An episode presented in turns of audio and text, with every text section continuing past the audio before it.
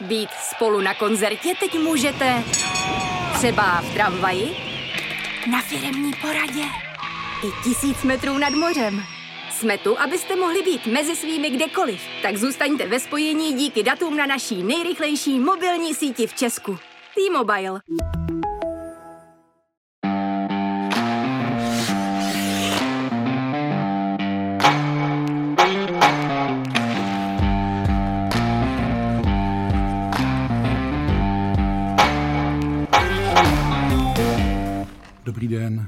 Se díval na výkony české hokejové reprezentace na turnaji Karjala, měl asi hodně smutný výraz.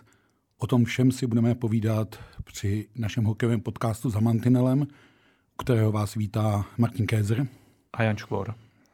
Martine, je to rok zpátky, kdy Filip Pešán mluvil v souvislosti s ruským výběrem, který na Karelu před rokem poslal svý juniory, aby si je ohrál před juniorským mistrovstvím světa o degradaci turnaje nepřišla teď ta degradace turnaje zase, ale z naší strany.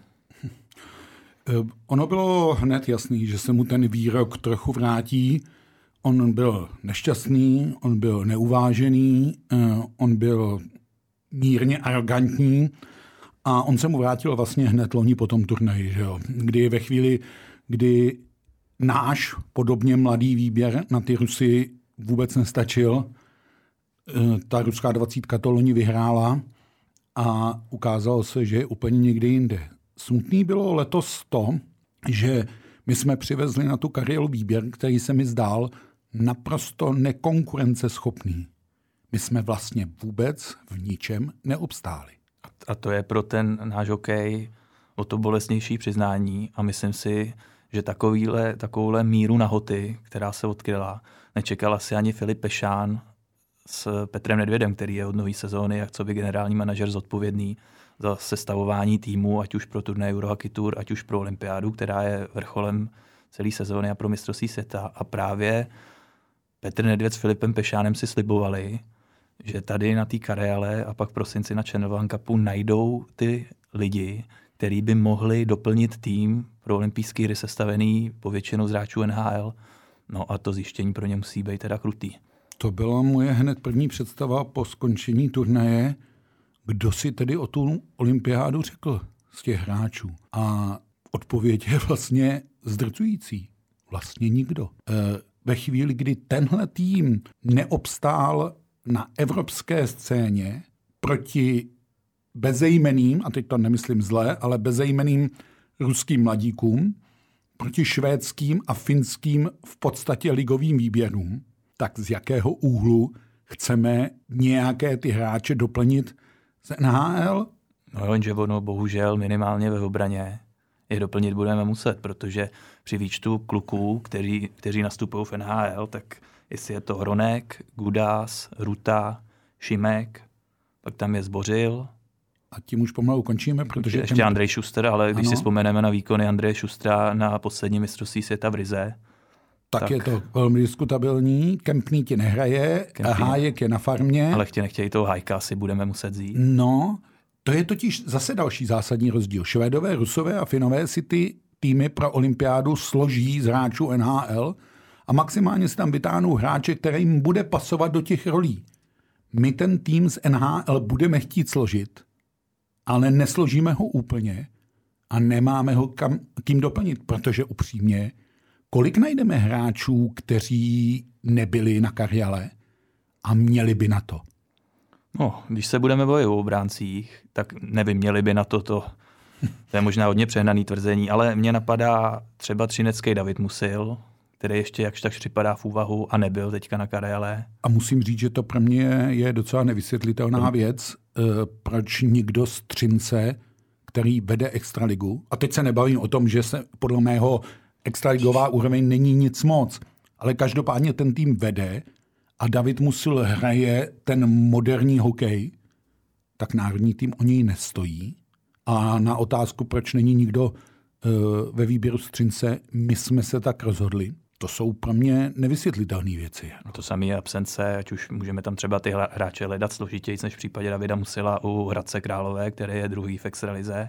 A pak ti tam jedou tři Spartani, mm-hmm. kteří se nacházejí někde uprostřed tabulky, mají mm. sérii, nebo měli sérii, kterou měli, nebyli schopni vyhrát osmkrát za sebou. Byť chápu, že vyzkoušet chlapíka, vyzkoušet Kašeho, který by některý potenciál mohli mít směrem pro Peking, se asi nabízelo. Bohužel zrovna tyhle dva teda vůbec nepřesvědčili, aspoň podle mě. Pak no. je otázka... Co... Neřek, neřekli si o ten Peking v ne. tomhle směru. Pak je otázka, co třeba Michal Řepík. To je lety proskoušený hráč v reprezentaci a ideálně by ti pasoval klidně i do nějaký třetí, čtvrtý formace, odehrál by ti oslabení, trenéři vědí, co od něj čeká, tak jestli právě třeba on není jedním z těch možných jmenek z extraligy. Když mě straší e, v podstatě jiná věc. Ono nezáleží až na tom, který jména v tom mužstvu jsou, ale v tom, co to mužstvo prvá, e, předvádí za hru.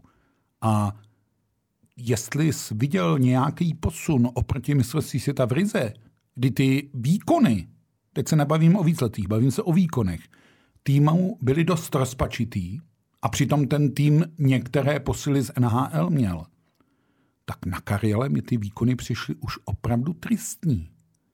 Já jsem se snažil zaměřit na nějakou hokejovou činnost, v které bychom stačili. V rychlosti jsme nestačili, v důrazu před bránkami jsme nestačili, v pohybu, ani, ani v individuálních osobních soubojích nikoho jsme v podstatě nepřehráli. Když ano, tak to byly výjimky a hned to neslo efekt, vys gol Matěje Blimla třeba a tak dále a tak dále. Tohle jsou fakt složitý věci. Já mám pocit, že národní tým se pod vedením Filipa Pešána točí tak trochu v kruhu a neví, co má hrát. Nebo není schopen to hrát. A to, že to vlastně nemá s kým hrát, no to je děsivý zrcadlo. Takže z tohohle úhlu, to, že jsme na jednom turnaji neuhráli ani bod a měli skóre 5-13, to se nám ustalo i v minulosti. Ale jak jsem mluvil o té odhalené nahotě, tak tam mě teda trápí velmi. To si myslím, že je eh, bída a bude hůř. No a ono zkreslovat určitě může i fakt, že my se tady můžeme utěšovat, že jsme eh, neprohráli třeba na střely nějak výrazně se všema soupeřema, ale musíme si uvědomit, co to byly za střely. Byly to opravdu ty vypracované pozice.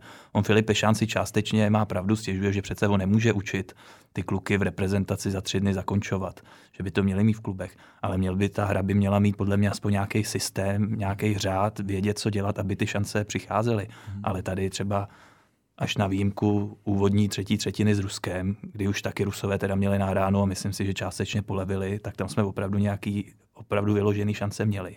Ale jinak to zase nebylo, že bychom pálili šance a jenom prostě smůla a ta naše nemohoucnost v koncovce nás připravila v lepší výsledky. No ne, ono si řekněme, že jsme uh, prohráli všechny tři první třetiny uh, s celkovým skorem 0-7. Uh, Švédové nám dali dva góly a vlastně bylo hotovo. Hmm. Eh, Rusové nám dali dva góly a vlastně bylo hotovo. No a Finové ty do toho šlápli úplně a dali nám tři góly z pěti střel. A můžeme se bavit o tom, že se Golmanovi Svobodovi ten zápas nevyved a tak dále a tak dále. Ale a to, o tom mluví i sami hráči. Oni ty golmany v tom nechali vykoupat. A to je právě to, že my jsme se zvedali až ve chvíli, kdy měl soupeř nahráno. Ale že bychom třeba my někdy určili ten rytmus toho zápasu že by se to hrálo podle nás. A já už léta, co píšu o hokeji, slýchávám, že nebyli jsme tak špatní herně, jenom jsme nedali góly. Ale upřímně, ono se na ty góly hraje. A už Stanislav Neveselý, když si říkal, kluci v tom moderním hokeji hrají ty góly čím dál tím větší roli. Hmm. A ono to zní jako úsměvné kliše, ale ono je to pravda. Ono je to o gólech a my ty góly prostě nedáváme. A není to případ jenom Kariely. Byl to případ mistrovství světa a tak dále a tak dále. A ono zase zjednodušit to jenom na to, že, dává, že nedáváme góly, to by bylo strašně laciný. Jo? Protože vezmi si, jak se třeba prezentují Finové, vynikající bruslaři, navíc šikovný na puku, který jsou schopní z těch těžkých situací výjít. Švédové, skvělá podpora od obránců, který to doplňují, chodí před bránu. No ale teď mi řekni, co je teda ta naše devíza. Co je ta dominance toho našeho hokeje? V čem my jsme silní? Eh, v ničem. To je úplně jednoduchý. To je právě to nejtrestnější zjištění, že ten trend hokeje je hrát hodně spolu, rotovat vlastně v pěti, v obraně i v útoku, nehrát to v koutech, hrát to před brankou. A když se na všechno tohle zeptám, jestli jsme to dělali na té kariéle, tak odpověď zní ne. A pak se nemůžeme divit, jak to vypadá. Samozřejmě můžeš i s takovýmhle nesystémem uhrát nějaký výsledek, pokud ti famozně chytá golman. Ani to se nám na té kariéře nestalo. Ale představa, že s tímhletím zastaralým pojetím hokeje, kdy se obránci vlastně jen zbavují puků, maximálně je nastřelují a nějak protečovávají, s tím nemáme šanci uspět nejenom na olympiádě, ale na žádným mezinárodním měření sil s touto silnou evropskou skupinou. A to no. už se netýká jenom Švédska, Finska, Ruska, ale myslím si, že už se to týká i Švýcarska a Německa. No, a pojďme si říct, že ono poslední zkouška před olympiádou budou v prosinci ruské hokejové hry. A tady není vidina vlastně k nějakému optimismu, proč by to na nich mělo být lepší. Protože z těch jiných hráčů, kterými tam můžeme vzít do toho Ruska, tak koho tam máme? Máme Červenku, Eh, který je ale navíc ještě neočkovaný, asi částečně kvůli svýmu zdravotnímu stavu, který prodělal minulý sezóně, který válí teda ve švýcarské lize, ale je to kluk nad 30 let, je mu 35 let. Máme t- ti nabídnu ještě jednoho 35 který minimálně ten preský zápas eh, Černovan Cupu hrát bude, a to je David Krejčí.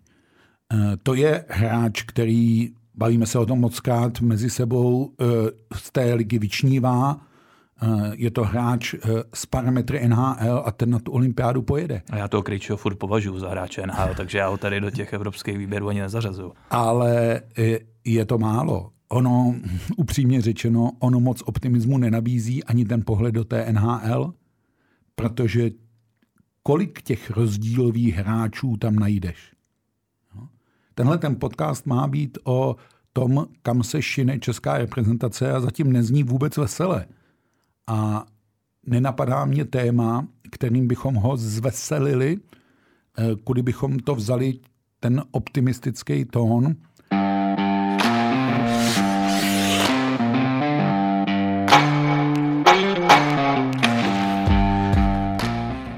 Bych se zastavil ještě u jedné věci. Já jsem od začátku měl trochu pochybnost, jestli ta kompetenční změna mm, typu že za sestavení týmu je zodpovědný Petr Nedvěd, co by generální manažer a trenér Filip Pešán to trénuje, eh, měla efekt. Já myslím, že to je zámořský model, který funguje tím, že vlastně není stálá reprezentace a staví se reprezentace prvochodné akce, ať už je to mistrovství světa nebo zimní olympijské hry a tam to fungovat může. Ale že ti ještě do toho skočím, ale i tam to funguje tak, že generální manažer si nevybírá jenom hráče, ale i ten generální manažer si vybírá celý realizační tým. tým. Mm. A tady Petr Nedvěd přišel do určitý role, nebo asi mu byla daná, aby ulevil trochu od toho mnoha od těch mnoha funkcí, co má Filip Pešán, od toho multifunkčního systému, Pešán, ale ten realizační tým tam zůstal, jaký byl úplně předtím. Mm. A e, známe asi Filipa Pešána jak je sebevědomý, místy až nabubřelý hmm. a chci nebo vlastně ani nechci vidět, jak to bude vypadat v případě neúspěchu na olympiádě, jak si mezi sebou budou přehazovat, kdo je vlastně tady za to zodpovědný. Na papíře je to samozřejmě Petr Nedvěd, ale asi každý cítí, že i ten trenér má obrovskou šanci, jak zareagovat v tom zápase, jak to ovlivnit. Jo? No, upřímně já nevěřím a i Petr Nedvěd to v rozhovoru uh, popřel, že by to vypadalo tak, že Petr Nedvěd přinese seznam men, a řekne, tak tihleti tady budou hrát. Je to tak, že se stejně o tom s tím trenérem radí. No ale o to víc stoupá ta zodpovědnost toho trenéra, který je zodpovědný za to v tom zápase. No a teď se dostáváme k tomu, co mi na tom vlastně vadí nejvíc, že mi to celý přijde jenom jako habadura. Ehm, místo nějaké funkčnosti modelu je to něco. Mě zaujala jedna věc, že Filip Pešán na srazu ještě před dojezdem na kariéru říkal, že je vlastně rád za ten model já mu to sice moc nevěřím, ale říkal to, a že on bude mít víc času aspoň na hokej. Takže bych čekal, že to mužstvo bude lépe koučované tím pádem, když má na víc času a nemusí skládat ten tým. Jenže já si toho na kariále vůbec nevšim. A to je to smutný, že jsem neměl prostě pocit, že se ta reprezentace někam směřuje, že někam jde ale točí se to jenom v kruhu. A změny žádné, vize žádné. Trenér pak říká, že musí přemýšlet o tom, které hráče vezme, ale já mám daleko větší obavu. kde ty hráče bude hledat. Já, že ti ještě do toho skočím, než se dostaneme tady k tomu tématu, kde ty hráče bude hledat. Mě překvapil Filip Pešán včera, kdy byl až nebývalé možná otevřený po tom fiasku s Ruskem, kdy on řekl A, že je zase, snad už si ty kluby uvědomili, že tvrdá práce a nic než tvrdá práce prostě nám úspěch nepřinese. Tady to už mluvil po minulém šampionátu 20, kdy to vlastně všechno hodil na kluby, pak trochu ubral, protože asi si sám uvědomil, že přestřelil. Ale teďka on ten Filip Ešán už neřekl to B, a že podle mě v těch klubech, a bavíme se hlavně o mládeži, kdyby měli zrůstat pro, tu, pro ten A tým ty hráči z toho podhoubí, takže ty soutěže jsou tak absolutně nekonkurenční, že prostě tam jakákoliv tvrdá práce nepomůže. Pokud no. se radikálně nepřistoupí k zúžení, k radikálnímu zúžení extraligy juniorů do rostu, tak to si tady o tom můžeme povídat furt, jak se v klubech pracuje špatně, co je špatně, co neumíme, ale to zlepšení nepřijde. No, protože to je úplně jednoduchá rovnice. Když eh, hráč nepoznává konkurenční prostředí v klubu a na domácí scéně, tak jak má pak obstát v té konkurenci Švédů, Finů a tak dále. Já jsem během toho týdne reprezentačního eh, mluvil s řadou hráčů našich působících v cizině a řekl bych, všichni bez rozdílu říkají, jsem ve, ve Finsku, hraje tam spousta mladých kluků. Jsem ve Švédsku, hraje tam spousta mladých kluků. A ne, že tam hraje pár minut, ale dostávají tam zásadní roli. A ještě jedna věc, hrají i přes chybu. To znamená, že není to, co je běžné v Česku, že hráč udělá chybu a posadí ho. Ne, v tom Finsku, v tom Švédsku ten mladý hráč dostává příležitost, aby se vyhrál. Ale kdo to tady má trpělivost a tak dále a tak dále. A upřímně, mně to házení na kluby e, přijde trochu nešťastný, protože svaz se zaštiťuje tím jenom, že dělá klubům servis. Ale když vidí, jak je to tedy s kluby špatně, tak proč na ně netlačí? Ale ten svaz je ten, kdo řídí ty soutěže. Ten svaz je zodpovědný za tu strukturu soutěží a nebavíme se jenom o mládežnických, ale i o šance lize, co by druhý nejvyšší dospělý lize. Ten svaz je zodpovědný za to, jak ty soutěže budou vypadat. A já chápu, že přece kluby si dobrovolně neřeknou, hele, my jsme teďka byli slabí nebo patřili jsme k těm úplně nejslabším, my dobrovolně půjdeme o patroníž. No to by přece neudělal žádný ekonomický subjekt rozumně uvažující. Hmm. A e, ono 31, protože Kadaň už tam není, ale 31 týmů v nejvyšších dvou soutěžích, vlastně profesionálních, no to je na úroveň českého hokeje neumírně moc.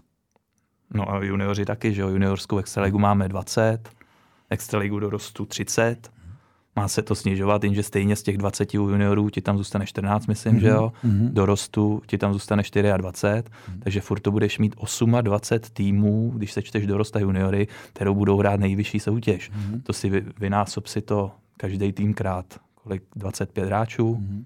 No přece tolik hráčů nemáme. Ne. Takovejhle, který by mohli být rozdílový. Z hlediska kvality rozhodně ne. Ono ten reprezentační blok nebyl děsivý jenom výsledky a výkony na kariále, ale on byl drtivý i pro ty mládežnické výběry. Eh, pro dvacítku to byl poslední test eh, směrem k mistrovství světa a nedopad vůbec dobře. Tři zápasy, tři prohry s Ruskem, Švédskem, Finskem. A pro osmnáctku to byl důležitý test před jarním mistrovství světa. Čtyři zápasy, čtyři prohry a drtivá 1-9 ze Spojenými státy. A zakončený ten turnaj ještě prohrou se Švýcarama, kterým naše 18 nedala ani gol. Přesně tak. Eh, a tvrdí se na svazu, že pořád jsme ještě dál než ty Švýcaři. Nejsme. Nejsme a nejsme schopni si to přiznat.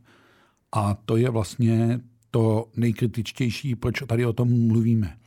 Na svazu se poslední týdny, měsíce a možná i roky mluví o tom, jak se musí něco změnit, jak musíme lépe a tak dále a tak dále. Jenže já žádný efekt nevidím a jenom to jde dál, dál a říkáme si, lépe už bylo a říkáme si, hůř teprve bude. Já bohužel ne, že nevidím ani žádný efekt, ale já bohužel nevidím ani žádný to světlo, takový, ať už je to jakýkoliv kliše, to světlo na konci tunelu, který bys viděl a řekl by si třeba, jo, tak když přečkáme teďka dva, tři roky, nějak to vydržíme, tak pak bude líp, ale zatím to nevypadá. A i ty změny na svazu co se týče struktur soutěží a všeho, tak mi přijdou dělaný hodně kosmeticky a spíš jenom na oko, aby fanoušci nemohli říct, oni tam nic nedělají, pak přijdou tiskové zprávy rozeslané ze svazu, my jsme udělali tohle a tohle, takhle budou vypadat soutěže, tady dáváme dětem výstroje do klubu, my vlastně už pro ně nemůžeme udělat víc, teď už je to jenom na klubech. Hmm. A, a to je na tom to nejsmutnější. Trenér pak říká, že rozkvět českého hokejisty trvá déle, ale proč rozkvět českého hokejisty? Proč není tak rychlý jako rozkvět finského hokejisty? Proč v tom Švýcarsku se ti hráči víc prosazují a tak dále a tak dále. Je to fakt velmi tristní zjištění a ještě si tak nějak pořád říkám, na co čekáme. Čekáme, až opravdu dojde ke sportovnímu maléru typu sestupu juniorských výběrů z elitní divize, neúčasti A týmu ve čtvrtfinále a stane se pak něco, ale jak jsi říkal, že děláme ty změny na oko, no to je to, co jsem, o čem jsem mluvil s tím kompetenčním rozdělením. No.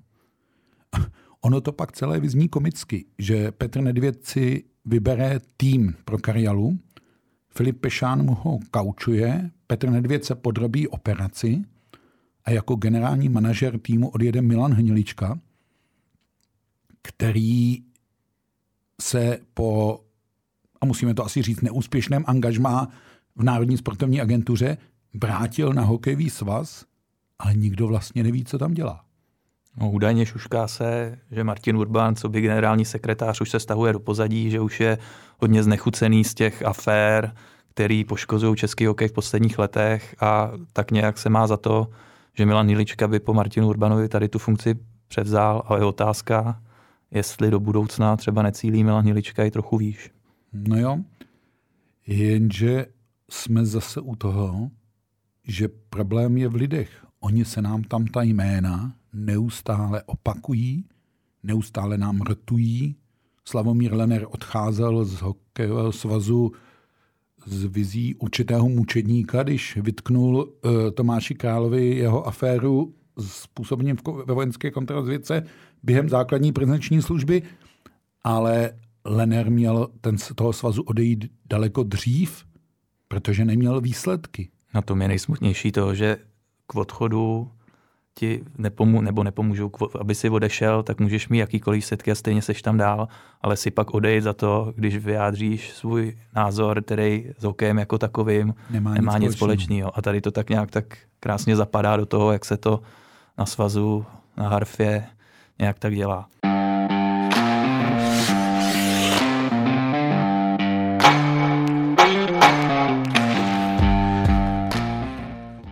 To hrozně smutný, když si vybavíš, že v roce 2001 stál český hokej na vrcholu a tým dospělých byl po třetí za sebou mistrem světa a byla to ta jedna silná generace.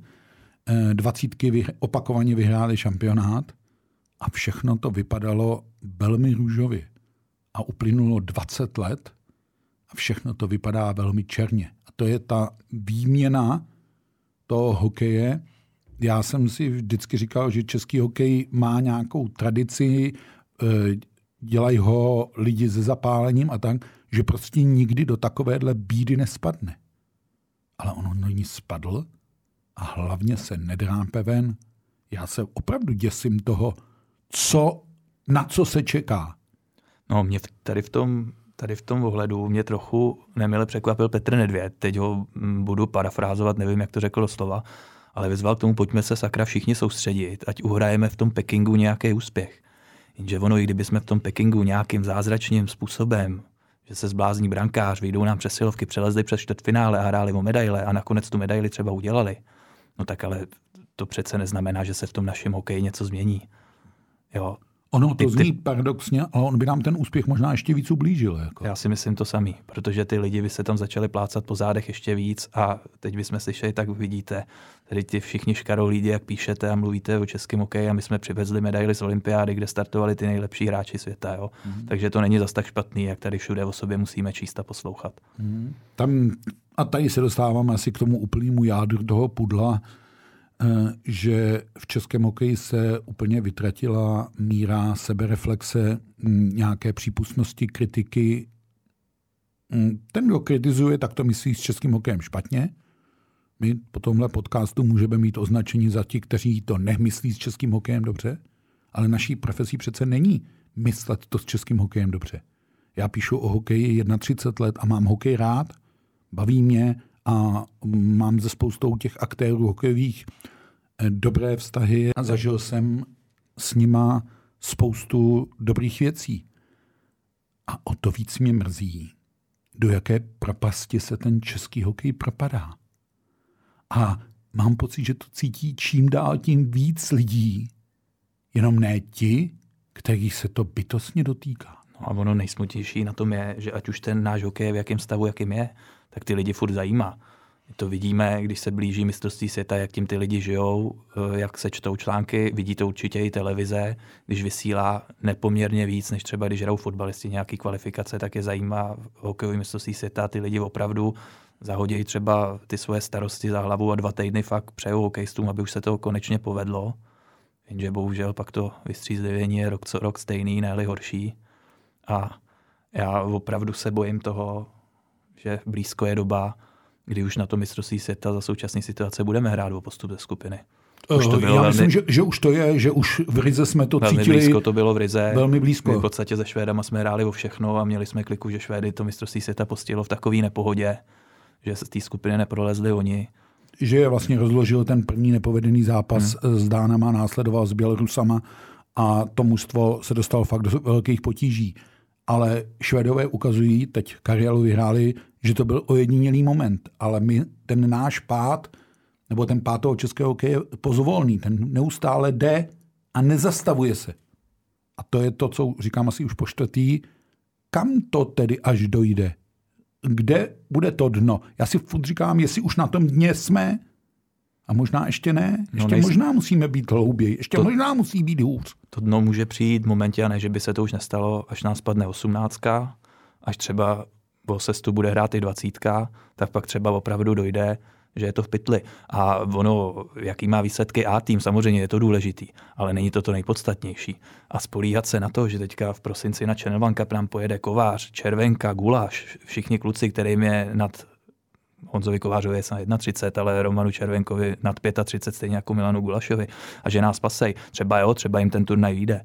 Ale ten problém český hokej to vůbec neřeší. Český hokej nespasí 35-letí ne. hráči, nespasí ho ani 50-letý Jágr, samozřejmě, že ne. Jo. Ale to je ten pohled, kdo, když to je kategorii 20 až 30, ti hráči, rozdíloví hráči, hráči, kteří by dokázali rozhodovat zápasy, prostě nejsou. Ale my je nemáme ani v těch mladších kategoriích. Podívej se třeba na bodování finské ligy, kde je Joachim Kemel, jasně je to obrovský talent finský hokej, který mu je 18 a ten kluk je druhý v kanadském bodování celý finský soutěže, nejvyšší finský ligy dospělých a to ještě byl zraněný a přišel o nějaký zápasy. A takový men, samozřejmě asi ne tak zářivý jako Kemel, najdeš u Švédů spoustu, u Rusů taky. Viděl, co Mičkov. dokázal províc 16 letý Mičkov. No. Uh, hlavně je tam ta herní radost, je tam ta dovednost, ta chuť se zlepšovat. Můj takový jako vlastně zdrcující pohled na všechny ty reprezentační vystoupení a snažil jsem se vidět i tu dvacítku a osmnáctku, aspoň v nějakých krátkých úsecích byl, že my hrajeme hokej, který vlastně nikomu nedělá radost. Ani těm hráčům, snad ani ne těm trenérům, aspoň trenér Pešán nevypadal, že by ho to těšilo, a ani těm fanouškům. Tak pro boha, proč to děláme? Já z toho spíš mám pocit, že to tam jdeme prostě nějak odehrát a nechci říct, že bychom se nesnažili, ale že prostě víme, že ty soupeři jsou natolik jinde, že to asi zase bude další propadák. A, hmm, už to... a Ačko neberu, ale, ale ty výsledky dvacítky, osmnáctky a devatenáctky, kteří, když se sečtem, tak teďka ten předminulý víkend hráli dohromady 10 zápasů. Jo? No, je to tak. A jediný vyhrála 19 nad Finskem, ale ta 19 pak hrál s Finama ještě další dva, prohrála oba. Jo? Ano. ano. A to je to, my už nad těmahle zeměma nechodíme vyhrávat, my chodíme neprohrát, eh, my doufáme, že se něco stane a my to uhrajeme. To už jsme tady mluvili o tom očekávání toho Pekingu a tak.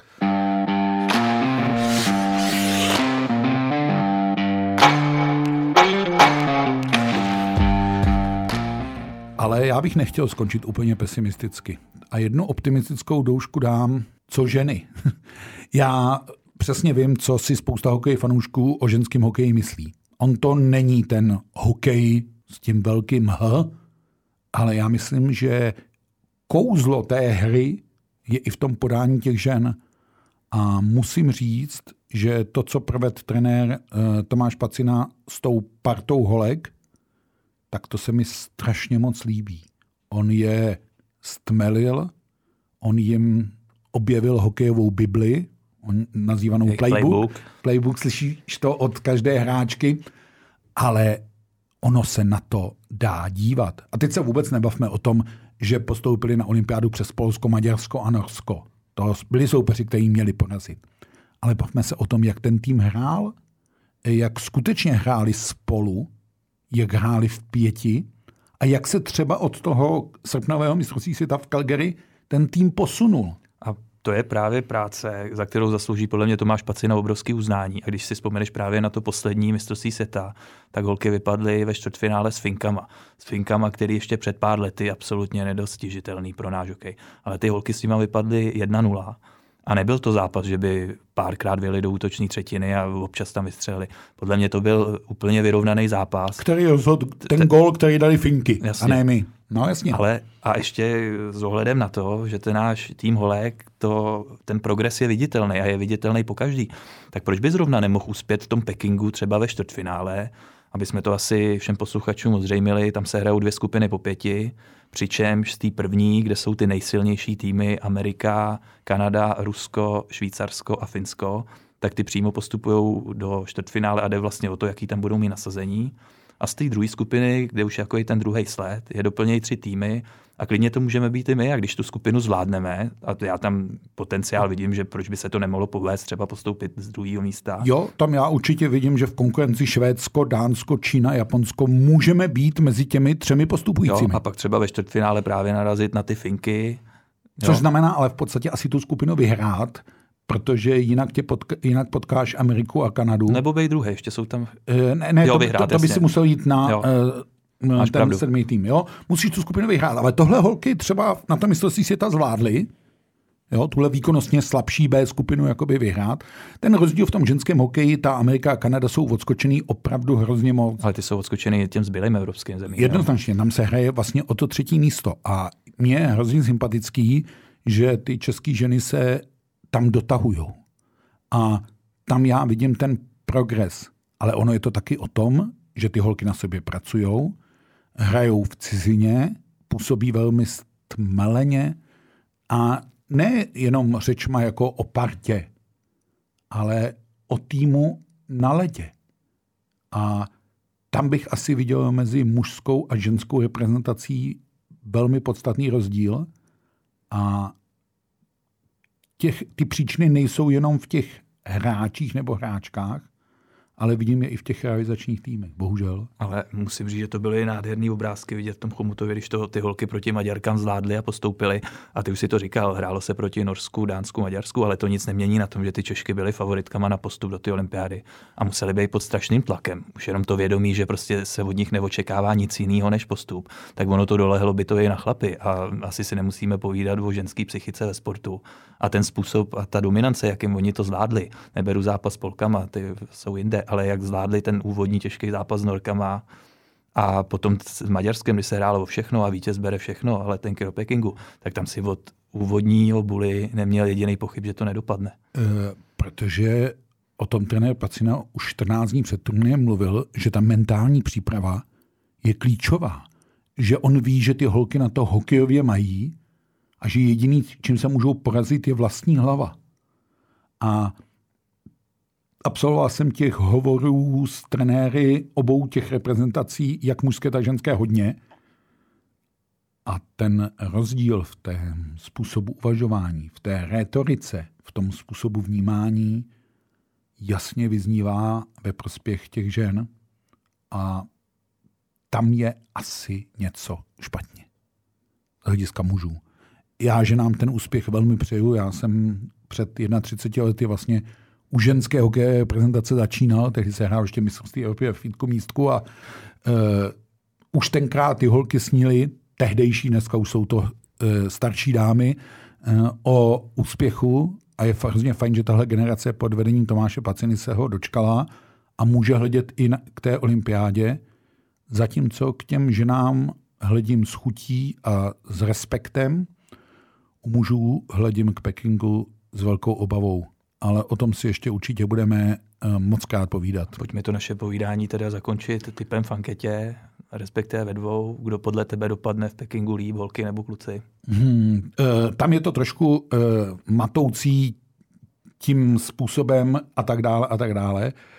Tak já řeknu trošku alibističtější odpověď, to je v duchu českého hokeje. U žen jsem přesvědčen, že to čtvrtfinále udělají a pak strašně záleží na tom, proti komu půjdou. U mužů se vážně obávám, aby to čtvrtfinále udělali, protože tam ten systém je, že postupují pouze vítězové skupina nejlepší tým z druhého místa a my máme ve skupině mm, ruský výběr Švýcarsko a Dánsko a myslím si, že budeme mít se všemi soupeři velké potíže a to znamená, že budeme někde v tom žebříčku 5 až 12 a pak záleží na koho půjdeme. Když dostaneme v tom prvním kole playoff Čínu, tak nemám pochyby o tom, že postoupíme. Když dostaneme Lotyšsko, tak už to bude dřina. Konec konců jsme ji zažili ve Vancouveru a se všemi dalšími to může být pade na pade. Takže to myslím, je můj tip. Já si myslím, že to čtvrtfinále udělají holky i kluci teda. A asi tam to pro ně bude konečná. No a když jsme se tady bavili o tom uh, mužském výběru, tak poslední typ, kolik hráčů teda nakonec podle tebe pojede z Evropy? To je zásadní otázka. A, a, a kteří teda? A jestli mi dovolíš, uh, pojďme ji nechat ještě na ten, o ten měsíc později, pojďme ji nechat na ten prosinec. Po Rusku, po, uh, po, po hrách to, to v Rusku, pak si tu typovačku dělat musíme a zkusíme ji říct. Uh, já když o tom reálně přemýšlím, tak bych řekl, že tři, čtyři. Tak, tak já říkám pět a v prosinci si řekneme víc. Dobře, tak jo. Tak jo děkujeme vám za sledování našeho podcastu a těšíme se s vámi zase příště. Zdraví vás Jan Škvor. A Martin Kézer, mějte se hezky a naslyšenou. Naslyšenou.